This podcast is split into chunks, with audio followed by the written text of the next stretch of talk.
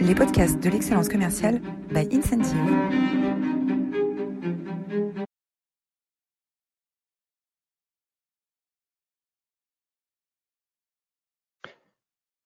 Bonjour à tous, euh, je suis Roland Massenet, président de la société Incentive et je suis ravi de vous accueillir aujourd'hui pour une nouvelle édition de nos webinaires de l'excellence commerciale. Euh, aujourd'hui, nous allons aborder un sujet d'actualité. Le président de la République a annoncé euh, le début euh, d'une autre ère à la fin du confinement pour le 11 mai. reste une crise profonde, une crise financière, une crise morale, une crise sociétale. Et dans ce cadre-là, vous, managers, dirigeants, vous allez être amené à euh, animer la performance dans un contexte d'incertitude. Ensemble aujourd'hui, nous allons explorer euh, les enjeux euh, de, cette, de cette nouvelle configuration et nous allons regarder quelles sont les pistes de réflexion que nous devons avoir en tant que manager pour faire face à trois grandes tentations qui euh, peuvent nous séduire euh, dans ces contextes, euh, dans ces contextes de crise. tout d'abord, on va commencer par notre habituel Vous êtes formidable. Aujourd'hui, vous êtes 630 personnes inscrites à ce webinaire. Merci encore de votre, de votre confiance. ça nous fait chaud au cœur et ça nous prouve que on essaye avec vous d'aborder des sujets qui vous concernent et qui vous aident concrètement au quotidien euh, à manager vos équipes. Euh, très rapidement, euh, qui sommes-nous? Incentive est un éditeur logiciel français qui vous permet d'agréger dans une application mobile tous les outils de management dont vous avez besoin pour engager vos équipes. nous travaillons pour vous aider à aligner les équipes sur vos priorités, euh, à faire progresser euh, chaque collaborateur avec du coaching collaboratif. Et dans le coaching collaboratif, il y a des applications de micro-learning, d'innovation collaborative, euh, de digitalisation des rituels managériaux, de gestion des, euh, des, des, des, tâches et des missions, et euh, une, une, plateforme intégrée de gamification et de motivation pour donner du sens au quotidien à vos équipes. Aujourd'hui, on travaille dans un peu plus de 20 pays, dans cette langue, euh, dans des environnements euh, technologiques euh, et, industriels très variés. Alors, maintenant parlons de, revenons au sujet du jour, l'enjeu. L'enjeu de gérer une, une, entreprise dans un contexte de crise. L'enjeu principal, il est dans la perte du récit organisateur la perte du récit euh, organisateur. Euh, euh, les crises augmentent nos incertitudes. Hein, les crises augmentent nos incertitudes. je vivais à New York en septembre 2001. le matin du 11 septembre, j'ai pris mon pass train, qui est l'équivalent du RER e là-bas, et à 9h moins, moins le quart, euh, j'ai changé de station à World Trade Center pour remonter euh, quelques, quelques stations pour arriver à mon bureau. Euh, un quart d'heure plus tard, le premier avion frappait, puis le deuxième, et, tout s'effondrait. Tout s'effondrait, les tours se sont effondrés, et avec les tours, la fierté, les certitudes politiques, économiques de tout un pays et euh, et, du tout, de toute une société. Euh, les crises augmentent nos incertitudes au, moment où les avions frappent. Euh, les incertitudes se multiplient à très court terme. je me souviens, alors c'était assez assez dramatique. On n'avait plus d'informations, les téléphones étaient coupés, les Internet était coupé, la télévision, quand on est au bureau, il n'y a pas de télévision, donc aucune source d'information. La seule source d'information qu'on ait trouvée, euh, sur le moment, c'est euh, de descendre dans la rue. Et puis, euh, les personnes qui avaient des, des voitures ouvraient leur voiture, les, les, quatre portes de leur voiture en grand, et puis allumaient la radio. Et donc, on s'est retrouvé dans un contexte de Deuxième Guerre mondiale, ou pour avoir les seules informations fiables, qui ne soient pas des rumeurs colportées, bah, il fallait allumer, la radio dans la rue. Et, les questions qui se sont posées, c'est combien y a-t-il encore d'avions dans le ciel? Est-ce que ce sont des attaques chimiques ou bactériologiques?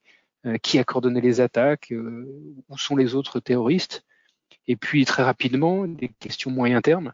Euh, quels autres scénarios doit-on envisager pour protéger la population Quels impacts sur la consommation Quels impacts sur l'économie et sur les entreprises euh, Et puis également très rapidement, euh, pardon, des, euh, des questions autour de faut-il un nouvel ordre mondial hein, Est-ce la fin de la démocratie Va-t-on être obligé d'établir des niveaux de sécurité pour se protéger qui vont mettre à mal euh, les libertés individuelles euh, et à quoi ressemblera le monde de demain. Et vous voyez que parmi euh, ces questions, il y en a beaucoup qu'on retrouve aujourd'hui dans notre contexte.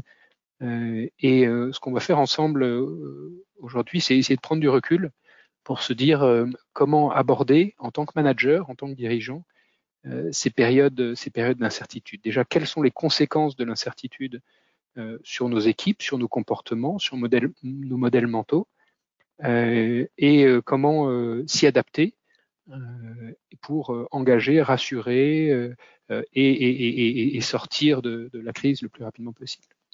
Alors les crises augmentent nos incertitudes et, les, crises dans l'incertitude ont fait appel à notre cerveau limbique. Hein, notre cerveau limbique.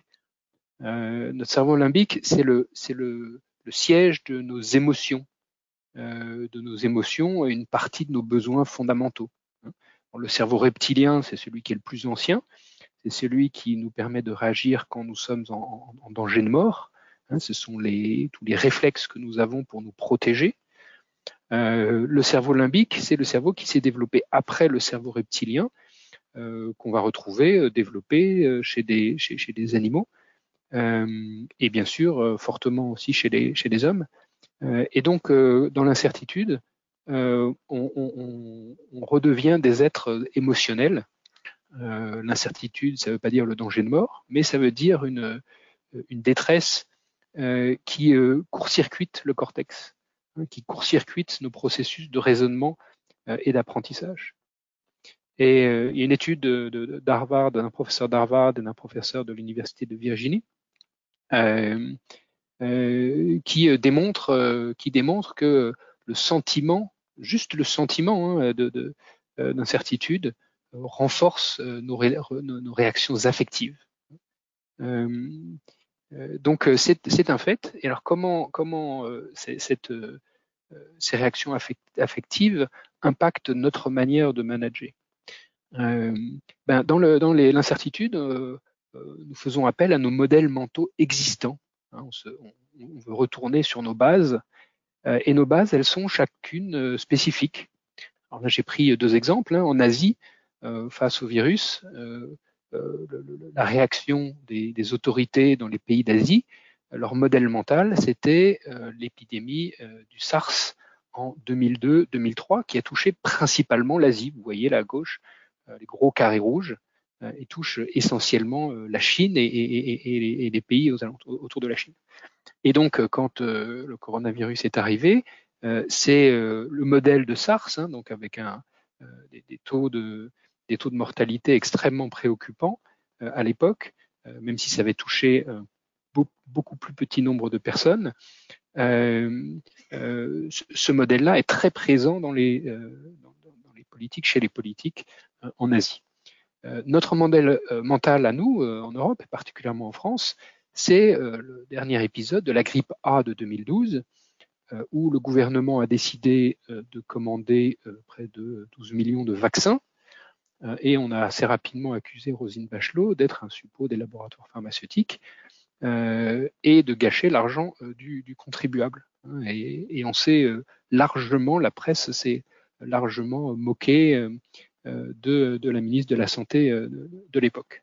Hein. Donc on, arrive euh, avec chacun des modèles mentaux différents qui ne prennent pas en compte la réalité, les chiffres objectifs, mais qui prennent en compte la représentation de la réalité.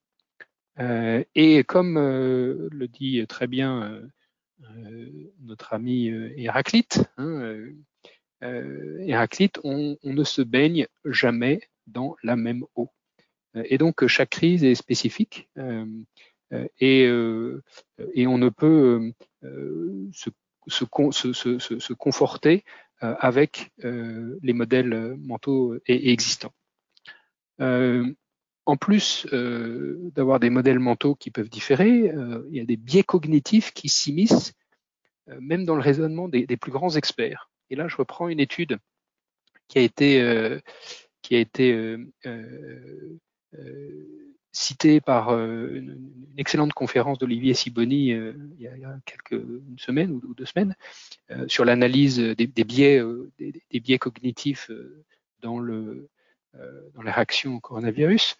et je reprends cette étude, c'est une étude qui date de l'université date de, mars, hein, faite par l'université de Massachusetts. et là, vous avez sur ce graphe euh, les estimations euh, d'une euh, quinzaine d'experts, les, plus grands épidémiologues américains, qui donnent une prévision de nombre de cas de coronavirus reportés pour dans 15 jours. Hein. donc l'enquête est faite le 16 et le 17 mars et on leur demande dans 15 jours, le 29 mars, combien est-ce qu'il y aura de cas qui auront été reportés de coronavirus. Et donc là, vous avez toutes les réponses. Vous avez toutes les réponses. Euh, avec à chaque fois l'estimation, le point, le point bleu, et puis vous avez autour du point bleu la barre euh, de, euh, des estimations, des incertitudes des scientifiques. On parle là uniquement d'experts, hein, des gens qui connaissent le mieux les processus de diffusion, de diffusion virale hein, aux États-Unis. Euh, et donc on voit que euh, en, moyenne, hein, la prévision, euh, prévision moyenne, c'est 19 000 cas. Il y aura au 29 mars 19 000 cas de coronavirus reportés aux États-Unis. et donc chaque, chacun de ces, scientifiques a les mêmes modèles, a les mêmes informations au sujet du, du virus, et donc donne son estimation. Et 15 jours plus tard, 15 euh, jours plus tard, donc on, parle vraiment d'un temps très très court, hein, euh, avec des experts, et bien 15 jours plus tard, le nombre de cas euh, est de près de 142 000, 141 700 exactement. tout ça montre que même avec une connaissance forte des mécaniques du virus, même avec une, une, une, conjonction d'experts, on arrive euh, à des estimations qui sont très largement, près de sept fois euh, euh, inférieures à, la réalité. À la réalité, et ce qui est beaucoup plus, presque beaucoup plus préoccupant et, étonnant, c'est que quasiment aucun de ces épidémiologues n'a intégré dans sa zone d'incertitude ce chiffre de 142 000. On n'en a que trois. Hein, euh, qui finalement euh, ont de leur zone d'incertitude ce, ce, ce, 142 000. Et ça, euh, là, on a affaire clairement à, un biais cognitif. Un biais cognitif, on on peut pas l'empêcher. c'est la représentation mentale que l'on a d'un environnement en zone d'incertitude. il y a beaucoup d'inconnus. Il y a beaucoup d'inconnus et quand on manage, on manage avec beaucoup d'inconnus. On doit prendre des décisions euh, avec peut-être 10, 15, 20, 30% de l'information. Euh, et euh, c'est vrai aussi des experts. Et donc les experts avec des modèles, ils ont les mêmes modèles hein, de diffusion exponentielle. donc ils font chercher, ils font, ils opèrent leur modèle. Et puis ensuite, ils interprètent toutes les inconnues euh, toutes les, choses, les informations qu'ils ne connaissent pas, euh, ils en donnent une interprétation personnelle avec leur biais, leur biais cognitif. Et dans les, dans les biais cognitifs, il y a bien sûr euh, le panurgisme, le fait de si quelqu'un dit que si dans mes discussions avec mes collègues épidémiologues, on se dit que c'est pas très grave, bah, finalement, je vais dire aussi que c'est pas très grave. voilà. Et puis il y a, d'autres biais de minimisation du danger, voilà, qui interviennent. Donc euh, on est face à, l'incertitude dans euh, une situation euh, complexe où même les experts peuvent se tromper, même les experts sont soumis à des biais, cognitifs. Alors, quel est l'enjeu finalement? Bah, Le vrai enjeu, c'est d'être bon et efficace. Hein, c'est d'être bon et efficace parce que le, coronavirus tue malheureusement beaucoup de personnes hein, et, j'espère que tous êtes, êtes, en bonne santé et que vos proches sont en bonne santé. après le coronavirus, nous allons affronter une, crise et les crises, provoquent également des drames et un, livre euh, très récent, euh, date du mois dernier, a été publié par le prix Nobel Angus Deaton et une économiste, Anne Case, euh, qui ont évalué le coût de, du désespoir professionnel et personnel aux États-Unis. Et ils ont estimé le, nombre de victimes de ce, de ce désespoir hein, lié à un, modèle économique. Hein, euh, à 600 000 entre 1999 euh, et 2017. Donc euh, notre enjeu, nous managers, nous dirigeants, il est, il est important et il est vital pour l'économie et donc pour les citoyens. Et donc on va essayer ensemble d'explorer quelques, quelques tentations, quelques tentations et les réponses qu'on peut y apporter. Alors la crise, elle entraîne la perte du rôle structurant euh, des routines, euh, de l'organisation sociale. Et donc, elle nous, elle nous euh, invite, elle, nous invite dans des nouveaux chemins et, et, et dans des vieilles, des, des vieilles tentations. Euh, et euh, je vous ai structuré la présentation autour de euh, trois tentations majeures que l'on peut avoir en tant que décisionnaire dans les crises euh, chacune des, solutions euh, vise à rassurer. Hein, dans l'incertitude, on a besoin d'être rassuré. On a envie d'abord de se rassurer soi-même, et puis ensuite on a envie de rassurer les autres. Euh, et pour se rassurer, il y a trois moyens. Et le premier, c'est croire en une solution miracle. Le deuxième, c'est centraliser le pouvoir et le rendre autocratique, voire dictatorial. Et la troisième tentation, euh, pour se rassurer, c'est de construire des murs, de construire des euh, forteresses pour se protéger. Pour se protéger.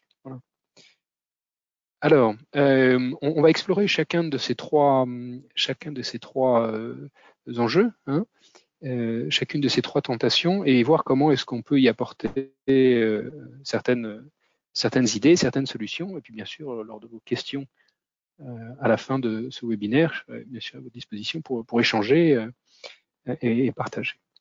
Alors, euh, tout d'abord, nous sommes, nous sommes tous en tant que managers des Magritte. on l'a dit tout à l'heure. Alors, Magritte, il fait ce, tableau. ceci n'est pas une pipe, un tableau surréaliste. dire c'est absurde. Mais non, c'est pas absurde en fait. Il, juste dit que ce que l'on voit là, c'est la représentation d'une pipe. Ce n'est pas une pipe, c'est un tableau qui représente une pipe. Et bien, en tant que manager, euh, nous avons tous une vision de la réalité, une perception de la réalité, mais ce n'est jamais la, réalité elle-même. Si on reprend la grande idée de Platon, euh, la séparation du monde des sens et du monde des idées, euh, nous sommes tous dans la caverne et nous voyons les ombres de la réalité projetées sur le mur de la caverne.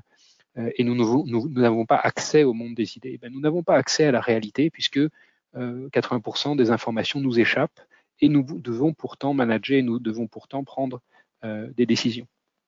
Et cette seule prise de conscience est importante euh, puisqu'elle nous, engage à faire face à cette, situation avec objectivité. Euh, alors, comment combattre les, trois grandes tentations? Euh, Nous allons voir la solution miracle, euh, la dictature centralisatrice et euh, la tentation de la forteresse. Alors, la solution miracle. Ben, la solution miracle, tout d'abord, qu'est-ce que c'est concrètement? Bah, la solution du miracle, l'exemple de solution miracle, c'est le déni. Euh, le déni, euh, on, l'a eu euh, sur un certain nombre même d'experts, de, médecins à la radio, à la télé, qui au début disaient les actions du gouvernement feront certainement plus de mal que la maladie qui n'est finalement qu'une grippe. il y a entre 5 et 10 000 personnes qui meurent de grippe chaque année, c'est pas très grave.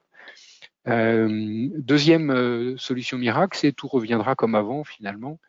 Euh, oui, c'est compliqué aujourd'hui, mais euh, ça reviendra, euh, ça reviendra, ça reviendra demain. Et puis, troisième exemple de solution miracle, c'est on va tout changer, on va tous changer, on va tous changer, on va tous faire la révolution et, ça ira bien, les, lendemains chanteront. alors ces solutions miracles, le problème c'est que finalement nos équipes, elles, n'y croient pas vraiment où elles savent quelque part au fond d'elles-mêmes que ce n'est pas réaliste. Et donc, comment est-ce qu'on peut combattre euh, ces solutions miracles? Alors, le premier, euh, le premier, euh, euh j'ai retrouvé dans le théâtre classique, et Boileau écrit dans l'art poétique en 1674 euh, qu'en un lieu, en un jour, un seul fait accompli tienne jusqu'à la fin le théâtre rempli. Voilà. Euh, et donc avec, euh, avec euh, jeu de mots avec son collègue Racine, je voudrais nous inviter à retrouver les racines opérationnelles. retrouver les racines opérationnelles, ça veut dire quoi? Ben, Ça veut dire qu'en un lieu, en un jour, sur un, objectif opérationnel, on tienne nos équipes, équipes occupées. Et donc, ça veut dire qu'il euh, faut cultiver notre jardin pas à pas. C'est chaque jour prendre une initiative simple et réalisable. Par exemple, euh, rappeler tous les clients pour euh, leur demander comment ils vont. ça peut être mettre à jour son CRM, ça peut être faire avancer un projet structurant. Mais, un jour, un objectif simple à piloter localement dans le cercle du manager de proximité. Hein, on veut retrouver ses bases on veut retrouver une unité, alors là, une unité de, euh, de fait, hein, une initiative simple et réalisable, une unité euh, euh, de, de lieu à piloter localement, et puis une unité de temps, c'est célébrer la réussite chaque jour. Chaque jour, se concentrer sur des actions concrètes qui nous permettent d'avancer et qui évitent de partir dans les rêves et, et, et, les, et, les, suppositions. Euh, et puis euh, accompagner tout ça dans un discours, euh, dans un discours concret de, de, vérité. et finalement, le, le, ça a été très bien résumé dans une conférence que je vous invite à regarder, qui a été faite par l'amiral William McCraven, qui est commandeur des, des, des forces spéciales américaines, qui dit, il s'adresse à des étudiants et il leur dit pour pour changer le monde, euh, commencez par euh, faire votre lit, hein, puisque si vous faites votre lit le matin, euh, un, c'est une bonne habitude, et puis le soir quand vous vous coucherez, si vous avez une sale journée, vous coucherez dans un lit qui est bien fait, et puis vous aurez déjà cette fierté d'avoir fait quelque chose de bien dans la journée chaque jour. et ben je, trouve ce, discours, et je, vous mettrai dans la présentation le lien vers la vidéo, euh, finalement très inspirant en période de crise. Il faut retourner au basique, il faut cultiver notre jardin, euh, il faut faire son lit le matin. Euh, deuxième euh, tentation, la dictature centralisatrice. Alors la dictature centralisatrice, euh, qu'est-ce que c'est? Bah, C'est les aides étatiques. Je ne dis pas qu'elles sont mauvaises, hein, bien au contraire. le gouvernement réagit avec beaucoup de, de, de rapidité, d'agilité et de pertinence pour toutes les entreprises. Euh, mais c'est une tentation centralisatrice. Euh, les aides étatiques, la validation de tous les budgets dans les, les organisations. Là encore, je ne dis pas que c'est mauvais, hein, il faut préserver le cash.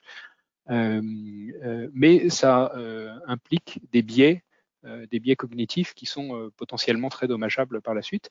et puis la, centralisation de toutes les décisions. et, dans, un cadre de, perte du récit organisateur, on, a la tentation de centraliser les décisions, euh, de retrouver euh, euh, une, hiérarchie forte. et cette hiérarchie forte, elle va à l'encontre de son a besoin pour, pour sentir la crise. Ce peut être des moments temporaires pour consolider et faire face aux urgences les plus pressantes, mais ça sera toujours, ça sera toujours très court terme euh, et très rapidement, il faut revenir à euh, un modèle d'organisation. Si, on, si vous avez lu le, livre de Frédéric Laloux, Reinventing Organizations, il décrit euh, cinq différents modèles d'organisation historiques. Hein, L'organisation hiérarchique, qui est, dont, le modèle est l'armée ou le, les, les, églises, hein, l'Église catholique par exemple, hiérarchique. Euh, ces modèles-là ont évolué vers des modèles collaboratifs dans les années 60-70, notamment avec le lean manufacturing et, euh, euh les ateliers pour résoudre des problèmes localement dans l'usine à côté des machines. et puis progressivement, on doit développer parce que les marchés évoluent très rapidement. parce qu'aussi les collaborateurs en ont besoin, des modèles d'organisation autonomes. Alors bien sûr, chaque société, chaque entreprise a dans son ADN une partie hiérarchique, une partie de collaboratif et une partie d'autonome. Et euh, la grande tendance, et nous ce qu'on essaie de faire aussi chez Incentive, c'est d'accompagner nos clients vers euh, plus d'autonomie des équipes locales pour avoir plus d'agilité, plus de réactivité. Et bien, ce que fait euh, la tentation de la forteresse, ce que fait la tentation pardon, du pouvoir centralisateur, c'est de revenir au hiérarchique c'est de revenir au hiérarchique et donc de revenir en arrière, alors que la crise est une opportunité euh, de faire avancer certains sujets. On le voit notamment avec l'utilisation du digital euh, et le travail à distance.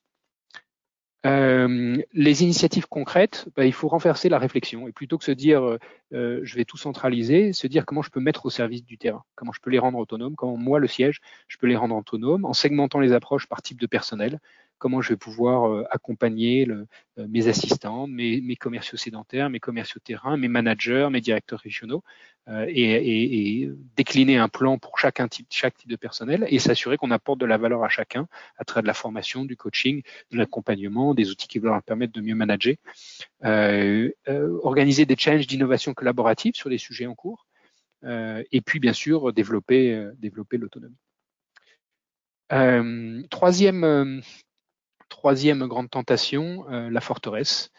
Euh, la forteresse face euh, face aux terreurs, on a envie de se réconforter entre, entre des murs. des exemples de forteresses, ils sont nombreux. les plus grandes forteresses, elles sont humaines, hein, se murer dans le silence. Euh, fermer les frontières pour des pays, euh, se réfugier derrière l'inconnu en se disant bon, tout meilleur je connais rien, donc euh, il y a trop d'incertitudes, je peux pas prendre de décision, je peux pas avancer, je peux pas décider quoi faire, je peux pas faire de plan. Voilà. et puis les forteresses, c'est aussi se protéger des questions difficiles.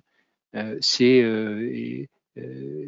éviter de répondre, utiliser la langue de bois quand on a des collaborateurs qui nous disent mais finalement est-ce que je vais perdre mon job, est-ce que mon agence elle va fermer, est-ce que l'entreprise elle va faire faillite? Ça aussi, c'est un exemple de, forteresse. Alors pour euh, euh, éviter, de, pour échapper à cette tentation, voilà les quelques mesures que prennent aujourd'hui nos clients dans, ces contextes pour manager leur performance. Euh, c'est une communication confiance. Alors sur les rituels de communication, ça c'est assez classique. Euh, définissez quelques questions coaching. Les questions coaching, c'est des questions très ouvertes. On va s'intéresser avec beaucoup d'empathie à comment euh, la personne se sent et comment est-ce qu'elle compte euh, faire cette tâche et, essayer de l'inviter à réfléchir à son organisation. Euh, euh, donc là, on a aussi un certain nombre de, templates et de contenus à votre disposition si ça vous intéresse. Euh, appeler, alors segmenter les approches par type de, de personnel, on en a parlé tout à l'heure. appeler tous ses partenaires Hein, appeler tous ses partenaires pour retrouver du lien de confiance. Bah, si c'est un partenaire, même si on fait plus de business ensemble en ce moment, on a besoin de recréer cette communication, euh, cette ouverture. On a besoin de, renouer du lien, euh, renforcer la communication client désintéressé. Comment je peux vous aider? Euh, Comment comment ça va? Et puis euh, bien sûr s'impliquer avec des associations. Ça aussi c'est un très bon moyen de renouer euh, la, communication. S'intéresser à des gens qui qui sont dans des situations pires que les nôtres. Euh, ça permet de relativiser et ça permet de se réouvrir à l'extérieur euh, et, de, casser ces murs. Voilà pour, euh, pour, la, forteresse.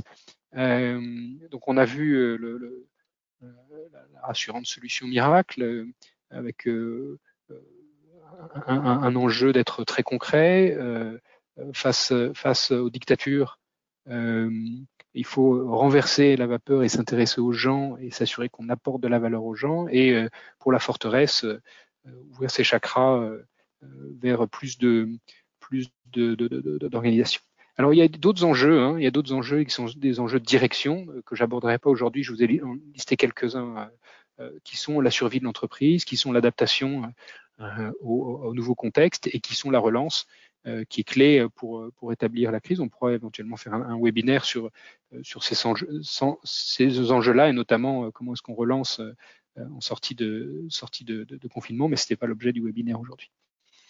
Alors en résumé, ben, en résumé, je vous ai pris je vous ai pris pour résumer ce qu'on s'est dit, je vous ai pris une œuvre de Peter Bruegel l'Ancien, qui date de 1458 et qui est la chute d'Icare. Euh, et ce tableau résume merveilleusement bien euh, ce qu'on fait, euh, comment on réagit face aux crises. Alors, 1548, voilà, on est dans le déploiement de, la réforme hein, un peu partout en Europe. et là, vous avez la chute d'Icar. Alors, Icar, on le voit, on, le voit quasiment pas. On le voit. Euh, je vais essayer de vous le, vous le montrer. Voilà, il est, il, est, il est ici en bas à droite. On voit ses jambes qui tombent. Alors, je ne sais pas si vous vous souvenez l'histoire d'Icar. Hein. Euh, Icar, il vole avec son, son père qui s'appelle Dédale, et puis il aime bien voler, et donc il demande à son père de lui aussi avoir des ailes, et puis donc euh, son père Dédale lui colle des ailes sur le dos avec, du, avec de la cire, et puis euh, Dédale, enfin Icar est tenté par s'approcher du soleil, il s'approche du soleil, la cire fond, et donc Icar tombe, tombe dans l'eau. Euh, et donc on a, on a une crise, on a une crise verticale, une chute brutale, euh, une chute brutale dans l'eau. Et euh, on va voir dans ce, dans ce tableau tous les éléments dont on a parlé. Hein. donc la chute, la crise. on a la personne qui regarde vers le haut, le berger qui regarde vers le haut, vers des solutions miracles. Hein. il se dit bah, peut-être que le ciel peut nous aider.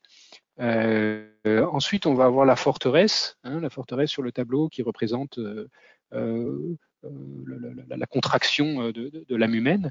Euh, à côté de cette forteresse, il y a le, port qui lui montre l'ouverture, hein, la nécessité. Et le port, on voit qu'il est plus vers le soleil, il est plus vers la lumière. c'est là qu'est la solution. et puis, on a le pêcheur hein, qui part à, la recherche, qui est concrètement de son de, de, et puis, on a aussi qui travaille sur le bateau Hein, sur le bateau juste au-dessus, euh, face à la verticalité de la chute d'Icar, il y a l'horizontalité de bah, je vais, euh, euh, je vais partir à la recherche, je vais serrer les voiles et puis je vais partir ensemble, en équipe, collectivement à la recherche de solutions. mais la grande, la grande, le grand témoignage de ce tableau, c'est l'homme que l'on voit en, en, premier plan, qui cultive, qui cultive son jardin euh, euh, et, qui va travailler jour après jour euh, pour, résoudre la crise. Voilà, je, je suis heureux de partager avec vous ce, tableau puisque je trouve qu'il résume merveilleusement bien les thèmes que, nous avons abordés, aujourd'hui. Je vois qu'il est midi 2. Très rapidement, je, vous balaye quelques idées bonus.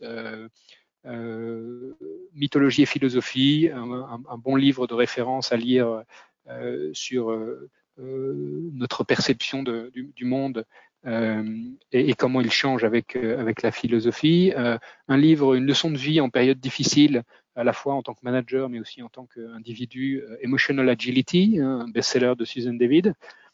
Euh, et puis voir comment les hommes politiques affrontent les crises au XXe siècle, euh, les 100 discours qui ont marqué le XXe siècle aux éditions André Versailles.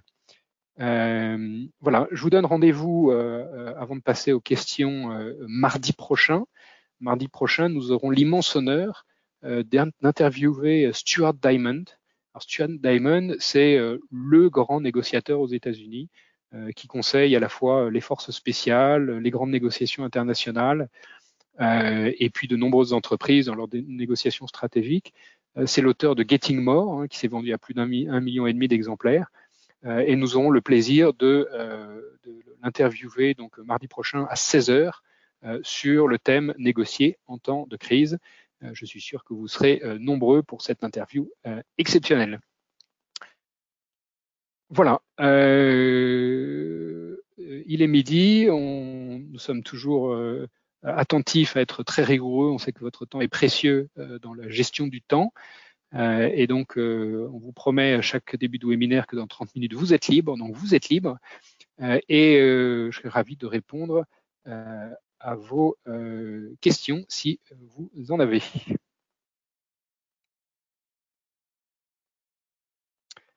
Alors, pouvez-vous reciter l'auteur des différentes formes d'organisation?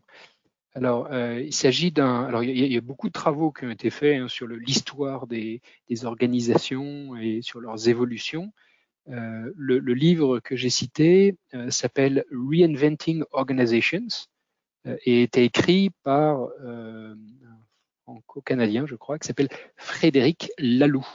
Frédéric Laloux, Reinventing Organizations. Euh, et lui euh, décrit de façon très détaillée et absolument passionnante, euh, très illustrée, les différents, les, différents modèles que l'on peut trouver.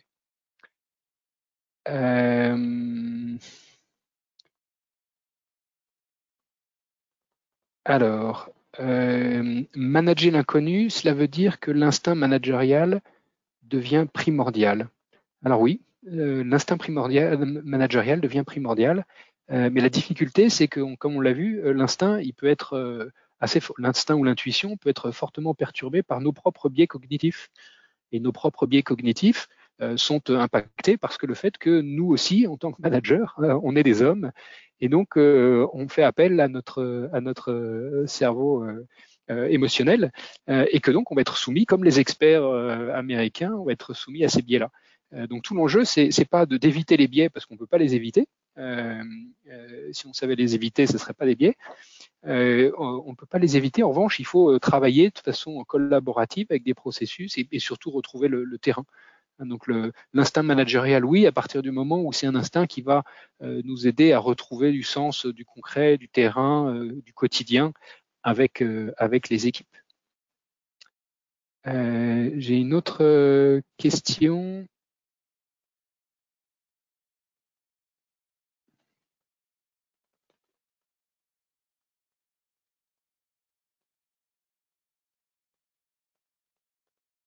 Alors, comment euh, euh, manager la reprise?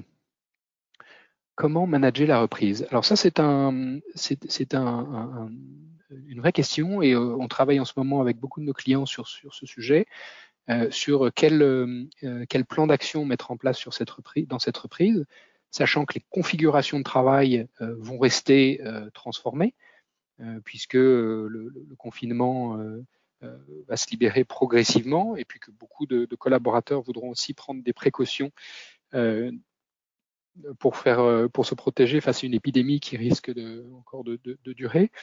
donc le, la, gestion de la reprise, elle est tout d'abord, elle doit, elle doit, je pense, se faire en, en trois temps, enfin à trois niveaux. le premier, c'est reprendre sur les fondamentaux euh, et donc euh, recréer des routines qui seront peut-être un peu différentes des routines précédentes parce que les conditions de travail seront, euh, sont différentes, mais recréer très vite des routines pour redonner confiance aux gens, leur capacité à être successful dans cette, dans cette période-là. donc là, on retrouve les, mesures pour faire face à la première tentation hein, de, des, solutions, des solutions miracles. retrouver du quotidien, cultiver son jardin avec son, avec son équipe, euh, et euh, euh, donc ça, au, premier niveau, c'est travailler sur le métier, hein, travailler sur le métier, refaire des formations sur les fondamentaux, sur le discours, sur le ciblage, sur les offres, sur le réglementaire, suivant vos, environnements, impliquer les managers, bien sûr, dans le coaching, profiter de cette occasion pour renforcer l'autonomie des managers, pour en faire des, des managers coach. Hein, c'est notre grand message chez Incentive c'est pour ça qu'on a créé euh, Incentive, c'est pour aider les entreprises à, euh, engager leurs managers à devenir de meilleurs coachs. Euh, donc, pousser l'autonomie des managers pour retravailler sur les fondamentaux du métier. Ensuite, il y a un, deuxième niveau de travail qui est sur la posture, sur la posture managériale, avec une posture d'écoute. Hein, on va vivre des périodes avec des, fortes tensions émotionnelles, psychologiques. si certains d'entre vous ont suivi mon dernier webinaire sur les confinements, les leçons de sous-mariniers, un, des, messages clés, c'est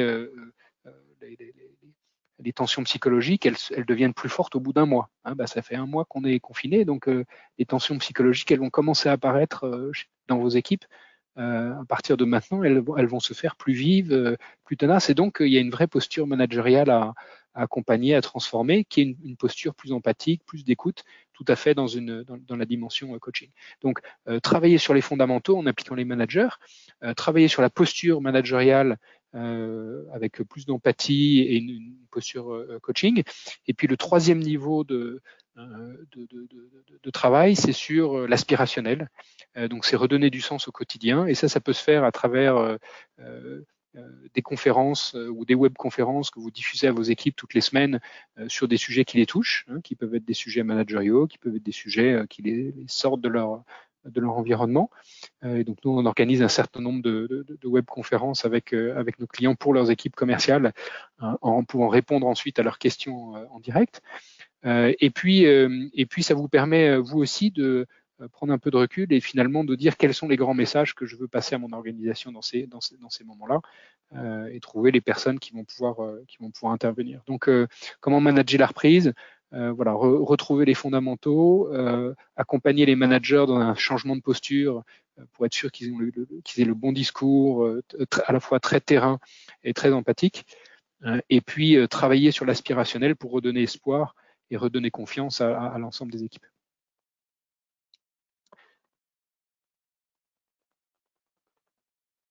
Alors, je regarde. Euh,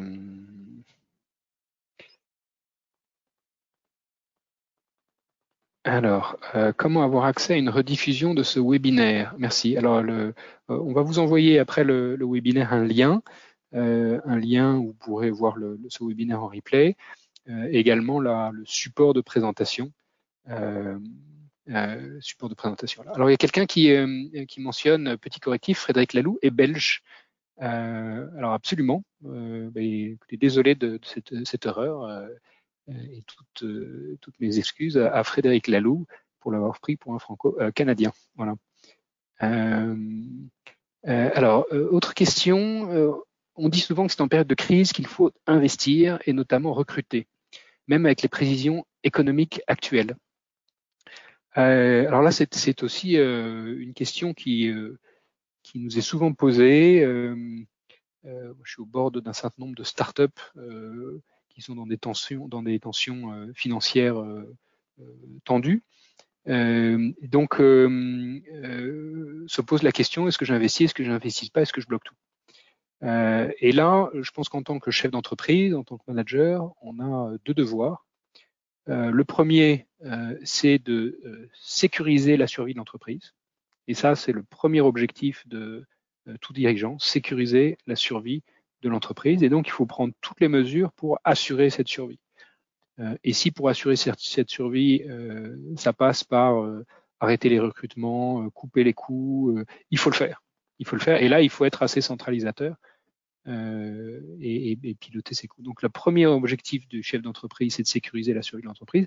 Et le deuxième objectif, c'est de se projeter dans l'avenir. Hein, et c'est d'aider ces équipes à se projeter dans l'avenir.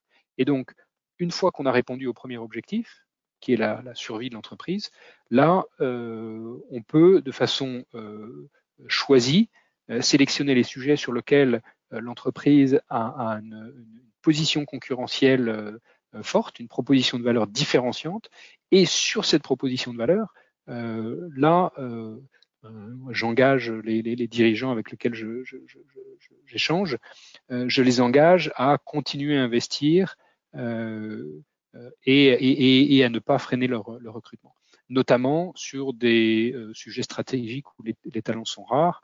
on parle de de commerciaux B2B, on parle de développeurs pour des, éditeurs logiciels. Voilà. Euh, donc, euh, donc en période de crise, euh, d'abord sauver son entreprise et puis ensuite continuer à investir sur le cœur de le, cœur stratégique. Voilà, il est il est 12h 12h15. je vous remercie beaucoup de votre présence, de vos questions toujours riches.